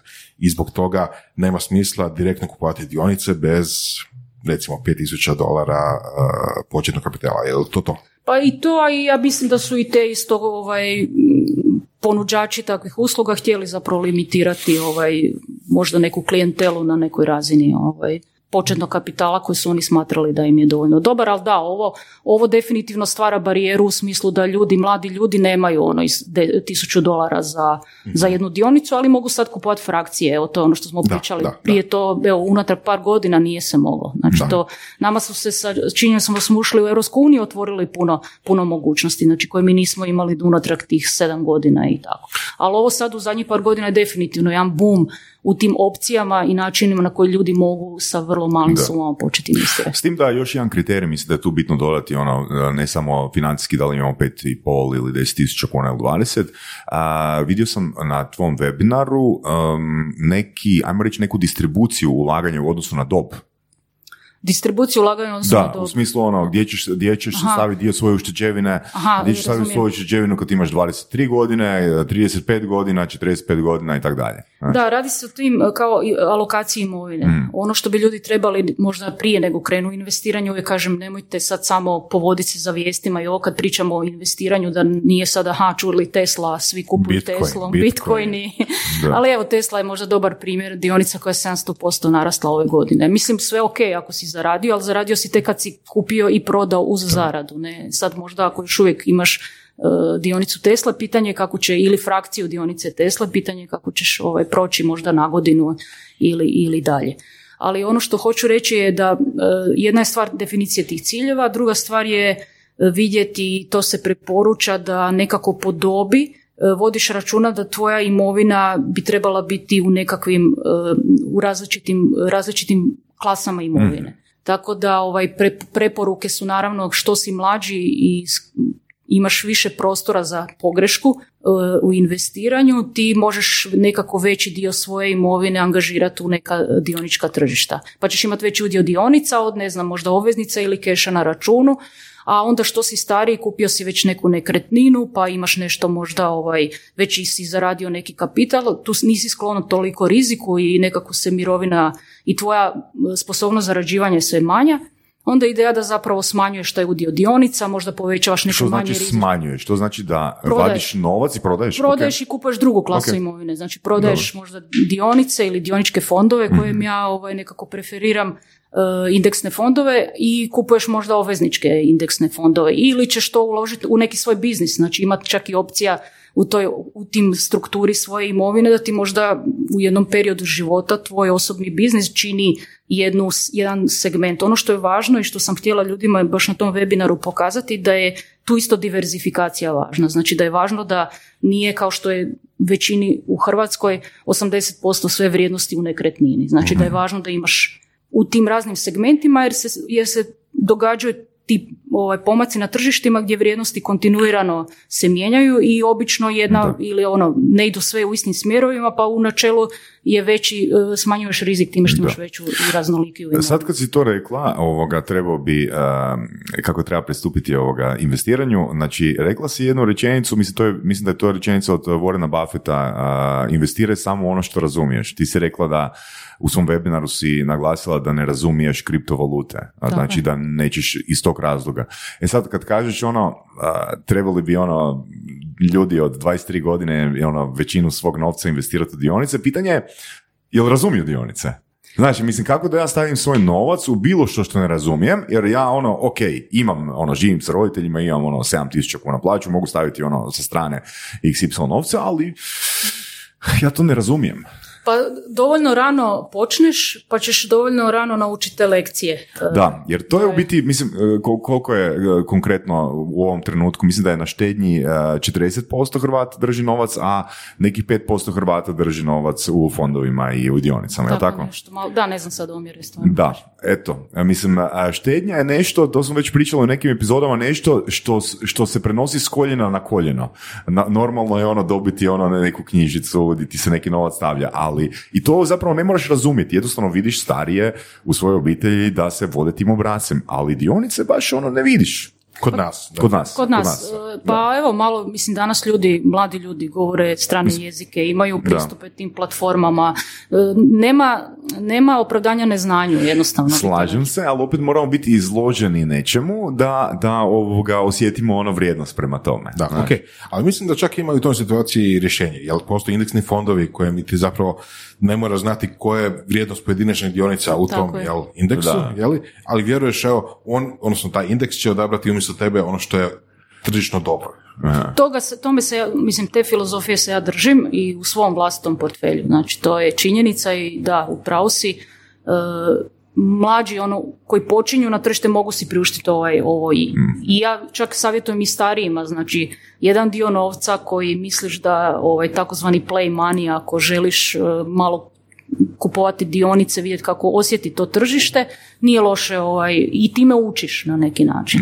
Ali ovaj dio kada pričamo o dugoročnom i investiranju, onda su takvi e, indeksni fondovi možda najbolji, jer jednostavno osiguravaju tu potrebnu diverzifikaciju, znači oni umjesto ne znam jedne dionice ulažu u, u, u ovaj tisuće ili stotine dionica koje ovaj i onda zapravo kako se kako, na taj način smanjuju taj rizik da ti ćeš odabrati krivu dionicu, ne, nego odjednom ulažeš u nekakvu takozvanu košaru što oni zovu uh, različite, različite imovine. I na taj način možete investirati i u dionice i u obveznice, čak i u nekretnine. Mhm. Pa i evo u, u nekakve robe, zlato, znači sve putem indeksnih fondova. I ono što je prednost njihova je da zapravo ljudi koji ovaj manje o tome znaju, a ja tvrdim da ipak treba znati nešto, ne možemo baš sad reći ovaj, idem investirati u indeksne fondove jer ih ima 5000, mislim moraš znati kojeg ćeš odabrati, ali im je dovoljno dobro da ne moraju svaki mjesec pratiti ili svaki dan pratiti, bolje rečeno, e, kako se kreće dionica i odlučiva što s tom dionicom napraviti. I tu dolazimo do zapravo riječi ono, edukacija. Znači, edukacija je uh, vremenski zahtjevna da dođem, koliko meni treba vremena, da ako imam 20 godina, 23 godine, znači imam interes prema financijskoj edukaciji, koliko meni treba vremena da razumijem ono, da, da stvarno razumijem ono kak indeksni fondovi funkcioniraju, kak dionice funkcioniraju, kak kriptovalute funkcioniraju, da bi se mogao odlučiti, e, ja ću svoj novac staviti tu i tu, umjesto na tih pet mjesta ili na to jedno. Da, za indeksne rekla bih vrlo kratko. Mm, što znači kratko? Kratko, doslovce ono... Jedno popodne? Jedno popodne plus uzela bi još tjedan dana malo više čitanja, proučavanja samostalnog, ali toliko je jednostavna ta logika da da to stvarno mislim da svatko treba ovaj, i može savladati i to je najveća prepreka zapravo ljudi se ustručavaju saznati jer misle da je to nešto užasno kompleksno, općenito investiranje. Znači ako mi pričamo o indeksnim fondovima to je nešto užasno jednostavno lako objašnjivo, i, i lako savladivo. A onda ako pričamo, kažemo, o tehničkoj analizi dionica, fundament, imali ste Ivana tu kao gosta pa znate, ako mhm. pričamo o tim specifikama, onda za to trebaju godine i godine. Mhm. Znači to, to onda u toj se nemaju upuštati ako nemaš godine možda e, Ako ti to vremena nije posao, i možda. ako ti to nije Da. posao u ostalom. Da. Znači, za sve one kojima to nije posao, ja sam među njima, mislim da je ovaj, zapravo ja možda i investiram na način, mogla bi investirati na puno kompleksniji način, a zapravo investiram na vrlo jednostavan način upravo iz razloga što nemam vremena pratiti to na dnevnoj osnovi, niti želim, imam svoj život, želim se baviti nečim drugim, a ovo mi služi jednostavno kao spremanje novca u nešto što ja vjerujem da mi može donijeti one Da. povrate koje ja mislim da trebam imati. Ok, a jel nam možeš ono dati neki okvir, evo, daću konkretni primjer, evo, rodilo se, rodila se beba i sad ja imam nekih 5000 eura. Znači, a, što se događa ako ja stavim tih 5000 eura u štednju, a, ono, a želim to pokloniti svom djetetu na dan vjenčanja, ajmo reći, znači 5000 eura stavljam u štednju ili 5000 eura stavljam u indeksni fond. Kažem, još uvijek pitamo se onda koji indeksni fond. Štednja danas za dijete su od 0,5%, mislim da su maksimalne trenutno stope. E, tu i tamo možda neka banka nudi nešto povoljnije, ali... Možda ovaj, dati raspon, ono, koliko će, mo- koliko će moje dijete dobiti novca, ono, na dan vjenčanja. Na dan vjenčanja, znači... Po današnjim šta- parametrima. Pa recimo, e, šta ja znam, evo, na 5000 eura, kako gledamo zadnjih 10 godina tržišta kapitala, znači e, novac se uduplavao svakih 7 godina. Mislim da je to ovaj, da, da ti je to odgovor. Znači da bi trebalo, u- u- Znači, ako pričamo... ne- 10, 20, a, 40, 50 tisuća eura će dobiti. Znači puta 10. Pa, sad, Compound. ko- compound, da, sad ne znači da je to garantirani prinos, Mhm. A na štednji? a na štednji 5100. 5100, 122. tako da, ovaj, tako da to je naravno povijest o, kad pričamo o prinosima. E, ono što, je, što ljudi žele i ok je kad kažu tu mi je 0,5% sigurno, ali opet ne razumiju da je to 20 godina ničega. A, ovaj, a ovdje je rizik potencijalno da jedne godine, evo kao što je bila, ne znam, ova godina sad je S&P indeks koji je, evo, je možda jedan od načina na koji ljudi mogu ulagati. Danas od, od početka godine u plusu 13%, što je praktično nevjerojatno znajući kako je ova godina izgledala.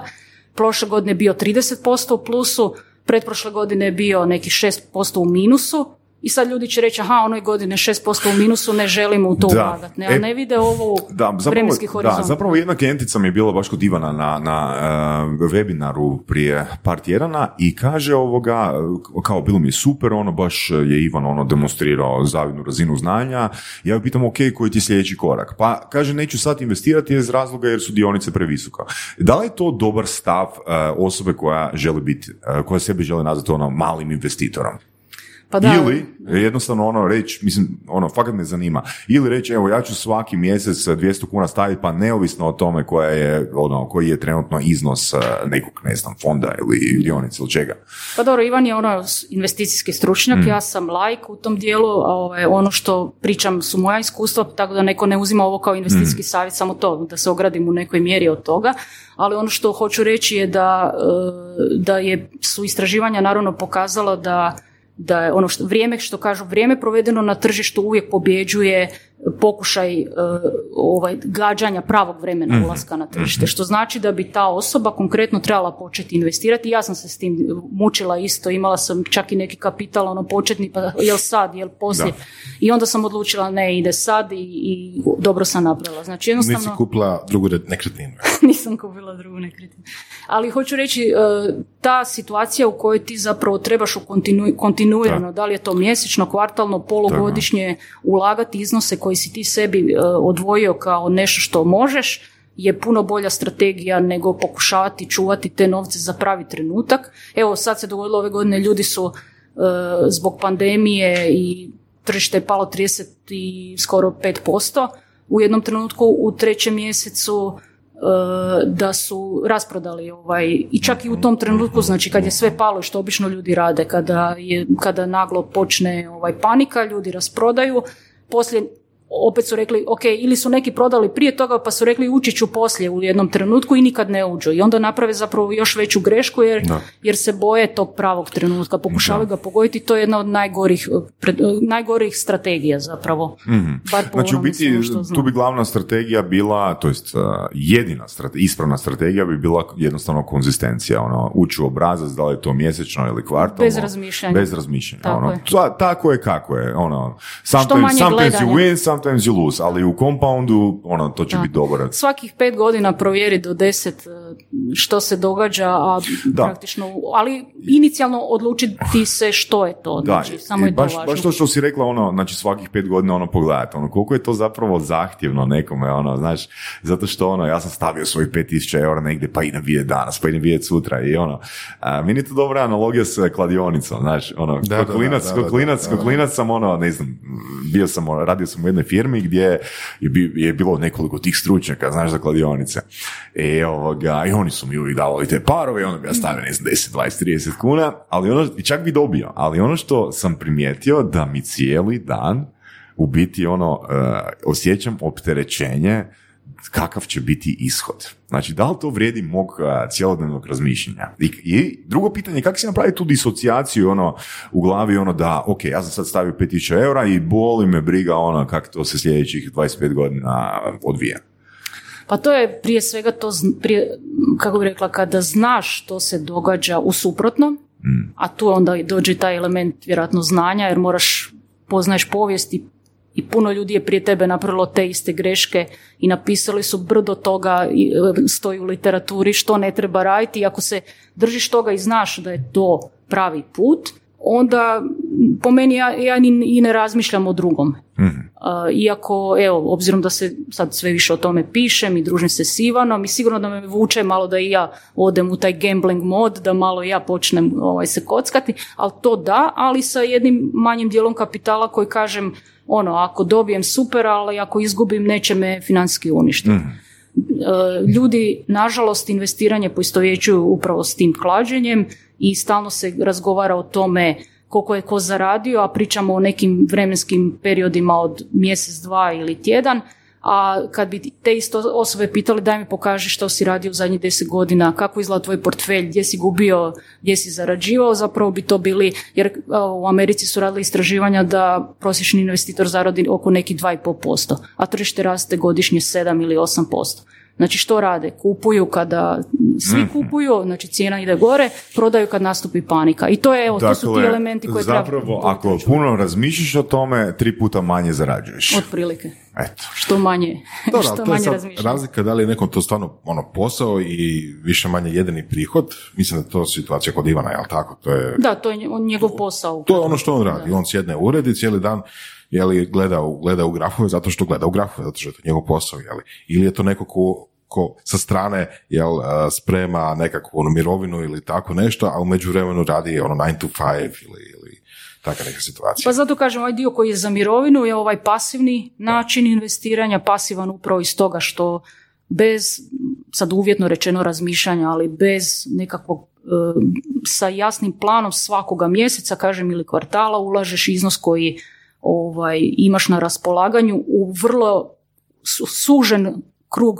financijskih instrumenata, znači da ovaj, koji osiguravaju takvu diversifikaciju, pričamo o indeksnim fondovima, i da na neki način to jednostavno taj dio kapitala držiš za neku budućnost. A onda kažemo ovo, ako te vuče baš ta igra, ako te to zanima i kao nekakav element učenja, zašto ne? Ali kažem, Ivan, on, to mu je svakodnevni posao, tako Da. da, to je neusporedivo. A onda to bi rekli, da li bi rekli da je to možda za sljedeću, za sljedeću kategoriju, možda 15.000 kuna mjesečno i 20 i- ili tako da. Ne bi uopće preporučila taj trading, znači Ne. ovaj, ne Kao bi- nikome. Pa kažem nekome ko ne može se tome posvetiti na dnevnoj osnovi ne bi. Ok, Ali, ovaj, ali ako ga vuče onda da, ali sa manjim nekim iznosom kapitala. ok, da. Znaš, tako da ja mislim da ovaj pasivno investiranje još uvijek, evo, bar ovih zadnjih 50 godina, nije 50 jer su ovi indeksni sedam- 74. kad li pokrenuti, ali ovi pravi ETF-ovi negdje 90, mislim 90. godina, tako da ovaj, u zadnjih ovih, eh, sigurno ovih deseta godina, a i više, eh, su najbolja, najbolji način investiranja za, za nekakvog, ajmo nazovimo malog ulagača.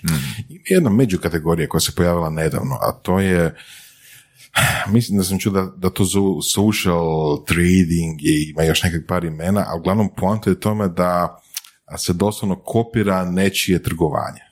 Da, to je ovaj i Toro. I Toro i takve platforme, jeli, koje sam i ja malo isprobao. Kao, ono, to bi značilo, recimo, To je Voras, Voras je dobar u investicijama, ja kažem follow Voras. Da, da, da, da. I u ovom slučaju recimo Ivan Račinac Stojanović je dobar u investicijama, ja kažem, ok, sve što on radi, radi proporcionalno sa mojim fondovima. Znači ako on za, za 3% svojih fondova kupi neku dionicu, odnosno frakciju neke dionice i ja ću sa svojih, ne znam, ono, 100 eura, jel, 3% od toga kupiti manju frakciju, ali opet iste dionice. Šta misliš o tome? Pa prvo, prije svega koga pratiš, ovaj, Da. da. li je taj stvarno stručnjak ili je netko ko je profitirao u ovim, evo, zadnjih godinu dana, praktično nisi imao imovinu koja je gubila. Mhm. Dobro, osim nafte i ne znam šta bi još drugo uzela. Ali hoću reći da ovaj Bitcoin, eh, šta neko sad kaže, evo super sam, super ulažem u Bitcoin jer je rastao koliko je rastao ove godine, ovaj, da li ja trebam pratiti tu osobu, što sutra kad Bitcoin ponovno dođe na oni 4000 ili koliko je bio, eh, ne znam da je ikad sad i dosegnuo one razine od 20, koliko, je, koliko su ljudi kupovali prije dvije godine ili tako, ne, 2017. jel? Tu će negdje. Ali šta hoću reći, e, nije, mislim, ta strategija je ok za opet manji dio kapitala, ako stvarno neko misli da mu je to fora, ali ono što se događa na tim platformama su to e, ljudi koji nisu ovaj, profesionalni investitori, to su neki ovaj, poput mene, ajmo tako reći, neko ko, ovaj, ko ima sreće u investiranju i može to dobro prodati i te platforme na neki način promoviraju takve ljude i ovaj, oni dobro zapravo zarađuju na činjenici da ih ljudi prate, a ne toliko možda na samom investiranju, jer se to preko noći može pokrenuti. Ja nisam preokrenuti, ja nisam za ovaj, nisam nužno za te strategije, ali kažem, ako neko voli ili želi isprobati, zašto ne sa nekim manjim kapitalom? Opet tvrdim da ne treba ugrožavati svoju, svoju financijsku budućnost. Tetka, a, možemo jednu hipotetsku situaciju proći.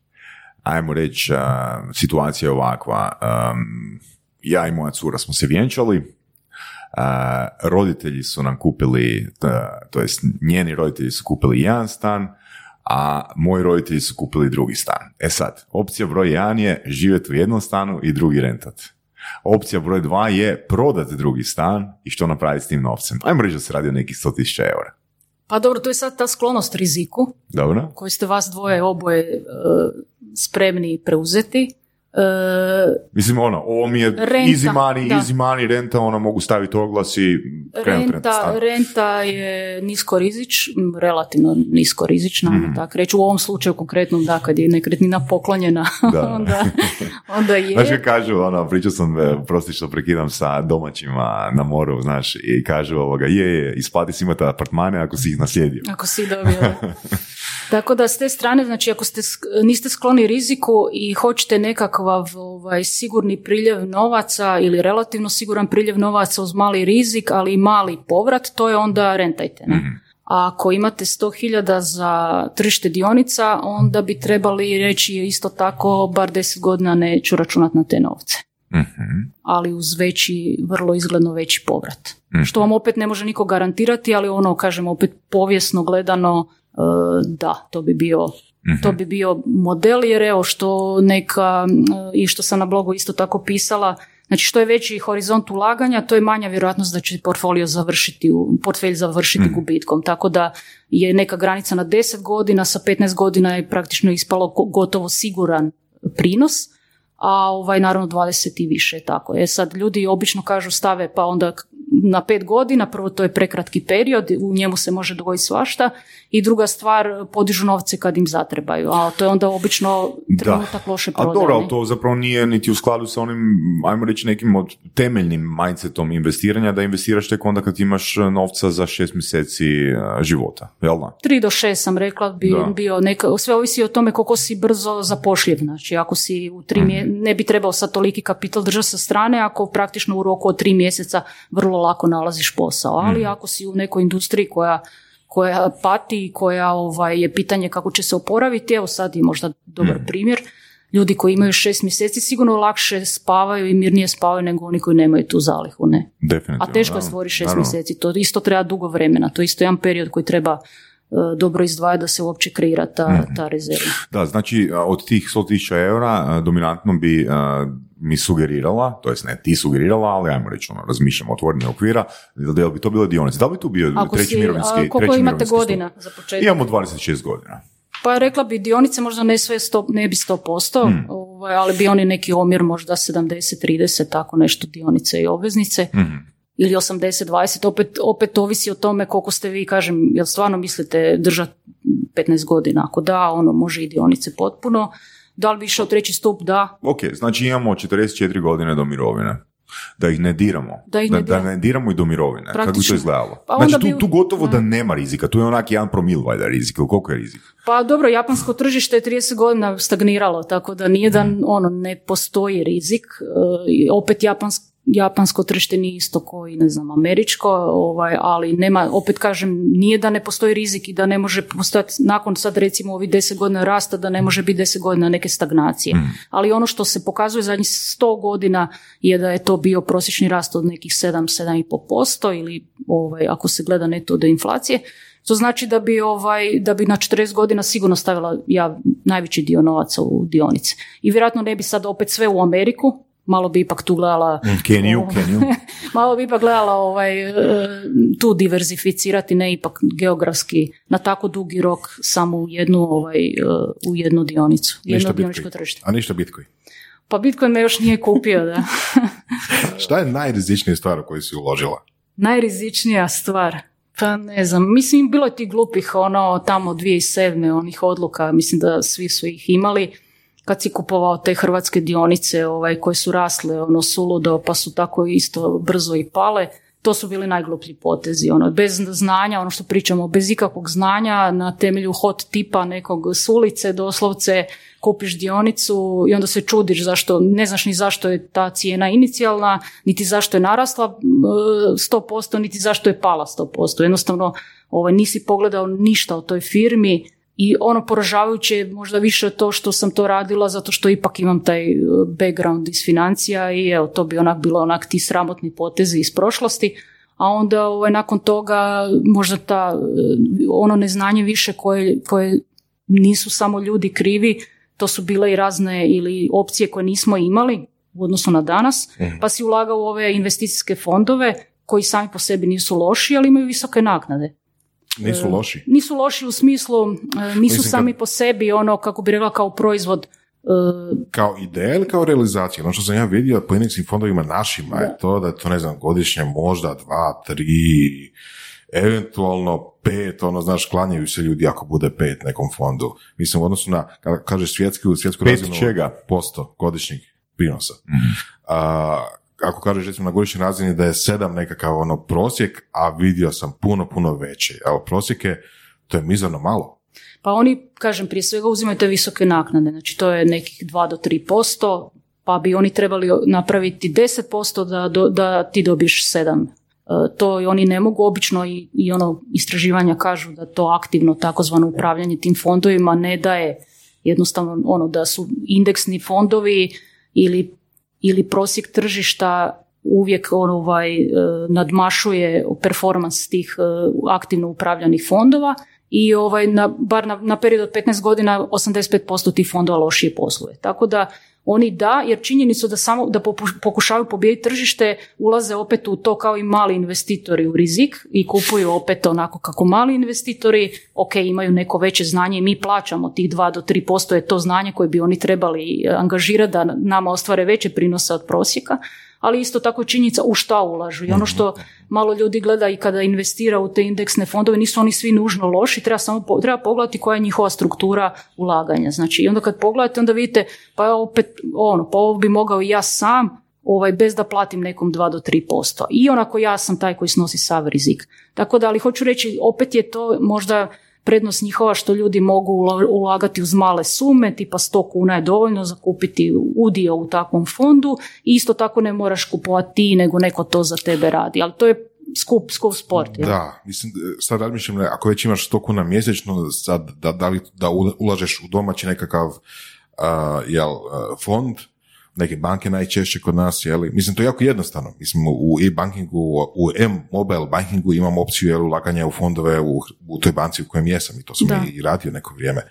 Ali danas postoji opcija, znači ajmo uložiti u to 100 kuna ili ajmo uložiti u nešto što je recimo, ne znam, eToro ili Revolut ili nešto tako, istih tih 100 kuna uz puno veći uh, prosječni prinos.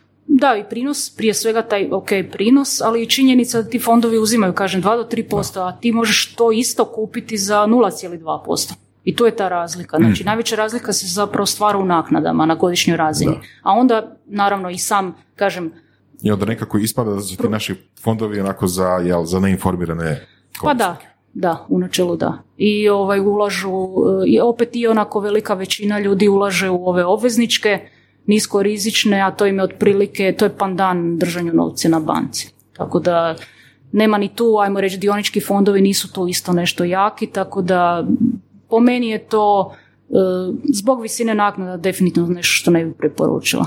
Da. Jer, kažem, opcija. to su aktivno upravljani fondovi, oni bi nama trebali donositi veće prinose od samostalnog investiranja, oni u načelu donose manje, a mi to kao investitori Mm. plaćamo. I to je, evo, to je isto jedan trenutak u kojem sam ja to osvijestila, ali kažem, trebalo se stvoriti neki tržišni preduvjeti da ti možeš investirati da, da, samostalno. nije bilo opcija. Jako Nije bilo dugo. opcije, Mm, da. da, da. Uh, tetka, možeš li nam dati neke um, još uh, korisne resurse osim uh, svog bloga? Uh, znači, ako želim recimo naučiti više o indeksnim fondovima, ima li neka knjiga um, ili možda YouTube kanal? Um, rekla si ono da je dovoljno ajmo reći jedno popodne za ono okvirno razumijevanje indeksnih fondova. Um, ili ne, recimo neke knjige na temu ono investiranja ili recimo ono kak bi trebao ono upravljati ono svojom imovinom ili svojom plaćom. Znači od nekih osnovnih knjiga koje je Voras ono u početku spomenuo Richest Ba- Man in Babylon, ono čisto za stvaranje onoga tog mindseta prema štednji do recimo indeksnih fondova i tak dalje. Pa ovaj, Koje knjige mi mogu promijeniti život, odnosno koje knjige mi mogu ono izgraditi i financijski mindset malo bolji, ali i informirati me o tome da nešto doista razumijem prije nego stavim svoj novac u to. Pa dobro, ja bi ova, znači, naj, najbogatiji čovjek Babilona, evo sad je Božić, pa je odlična knjiga za Mm. poklon, a i za to, ono, baš ta baza i osvješćivanje što bi trebalo s novcem i što je novac općenito, kako bi trebalo njime upravljati. Spomenuli smo ovoga milijunaša i susjedstva, isto jedna odlična knjiga baš za to osvješćivanje, to bi rekla kao, to su meni recimo bile ono osnovne, ali ovako kad gledamo malo ozbiljnije o investiranju, ovaj inteligentni investitor koji drži se za njega da je onako kao Da. malo prestručan. Benjamin Graham. Graham, da. On je neki začetnik tog, eh, te filozofije koju je naslijedio, Warren Buffett je bio njegov učenik, pa je, ali on je zapravo u praksi primijenio ono što je Graham eh, pisao.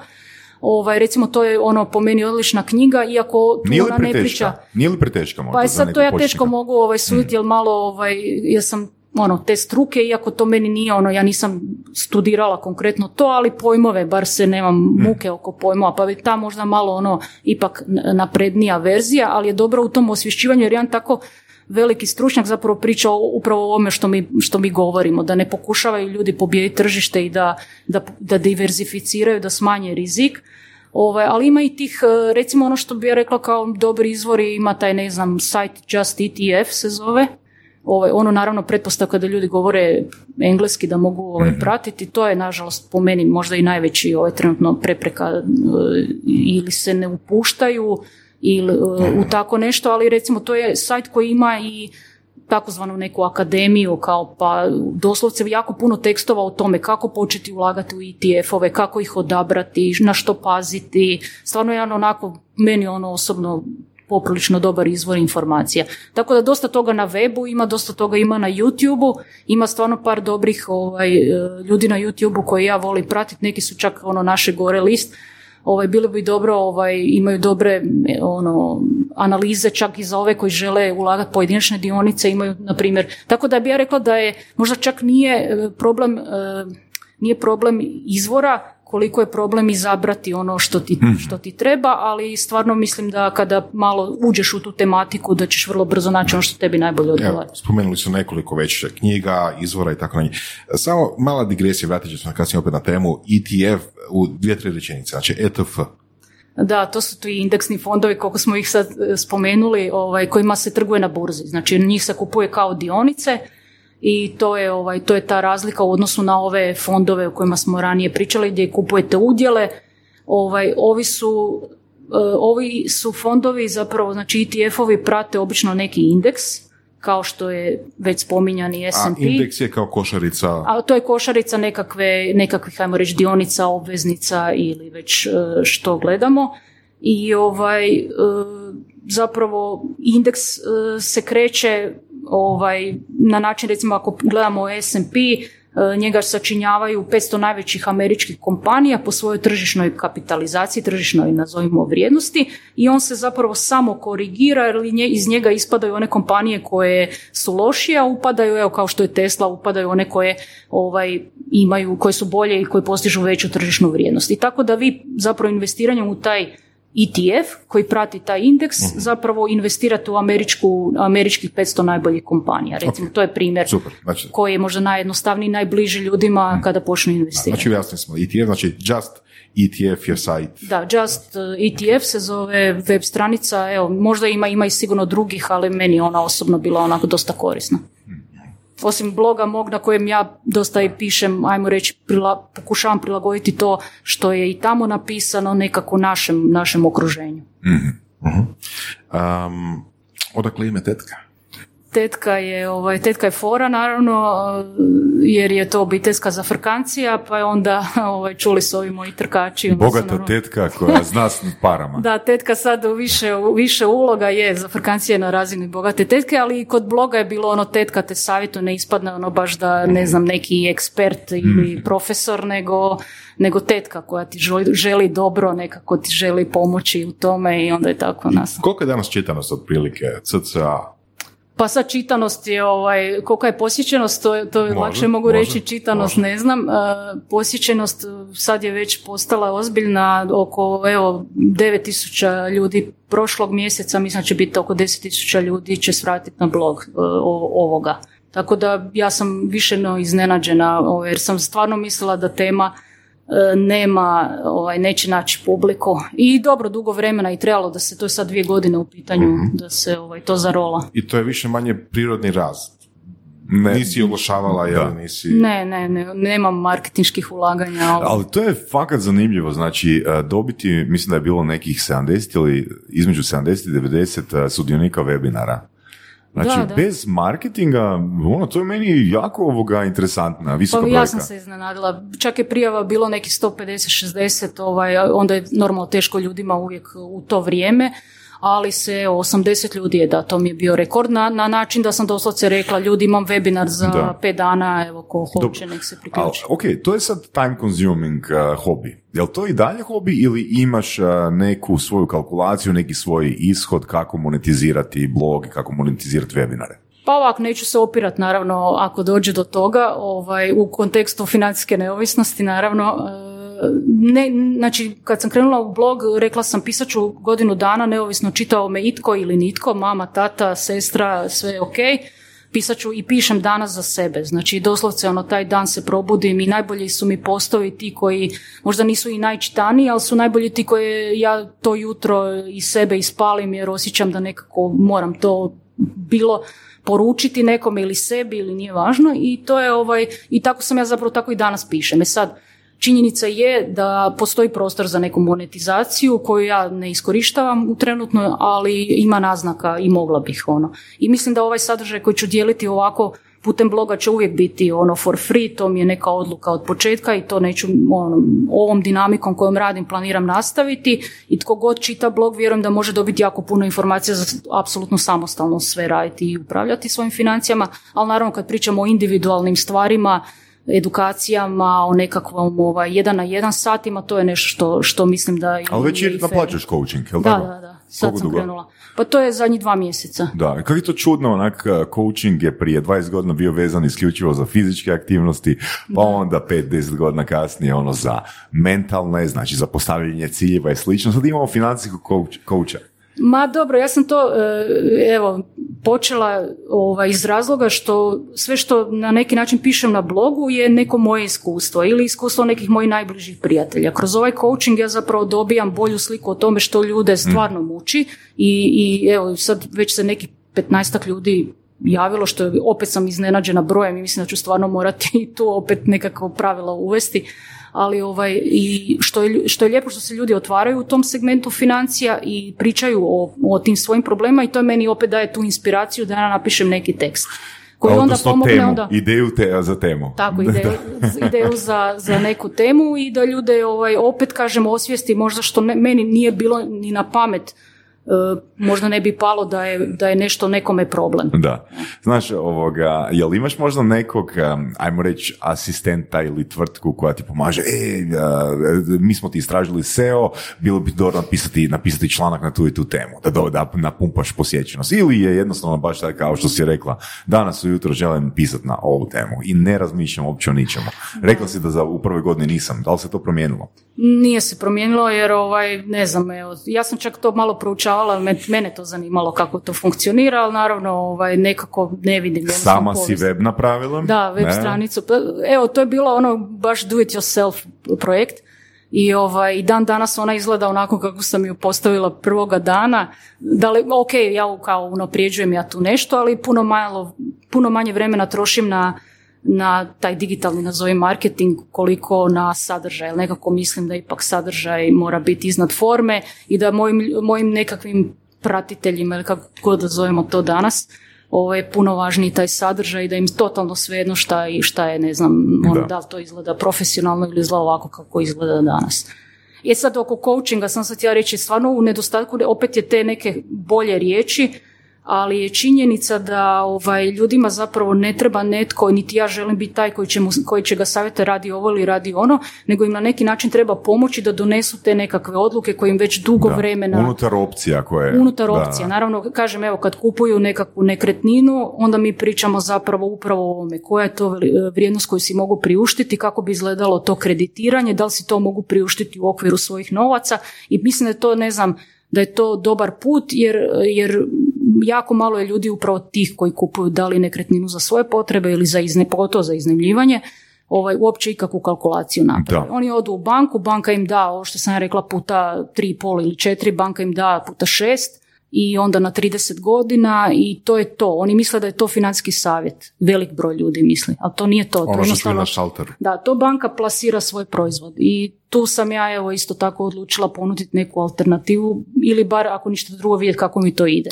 Zapravo, s obzirom što smo pričali do sada, znači štednja, male, male kamate na štednju, znači fondovi, opet veliki, uh, veliki fijevi za fondove. Znači, u principu, ljudi se baš ne bi trebali obraćati bankama ako hoće nešto ono, zaraditi. Da, ba banke su ono kompanije koje isto tako ovaj rade ono za profit. Mislim, oni trebaju jednostavno, ovaj, oni zarađuju od toga i Da. kad dođete kod osobnog bankara, ta osoba je- nije tamo da vama pruži najbolji savjet u okviru vaših financija, nego da jednostavno plasira neki od proizvoda banke. Tako da treba to samo osvijestiti i ništa tu nema loše. Samo treba jednostavno reći to možda nije najbolja adresa za ono što ja treba. Super. Evo, za kraj imaš priliku reći onako urbi et orbi uh, u audio obliku šta bi pokručila slušateljima. Pa dobro, ja mislim da smo danas kroz razgovor Jesmo, puno jesmo. toga poručili, tako da ne bi, ovaj, ne znam što bi... Završnu riječ. Završna riječ. E, evo, educirajte se, postoje tri do četiri pojma koja stvarno treba savladati, koja, koja će vam donijeti veliku promjenu u životu. To su? E, to su inflacija, diverzifikacija i ovaj, pardon, ETF-ovi? ETF-ovi, ETF-ovi, indeksni fondovi, pardon, pa zaboravila sam najvažniju stvar, znam da je važna složeni kamatni račun ili compounding, to, to je ono, znači to su ta tri pojma koja bi trebali savladati, a ETF-ovi se baziraju, ajmo reći, na tom konceptu složenog kamatnog računa.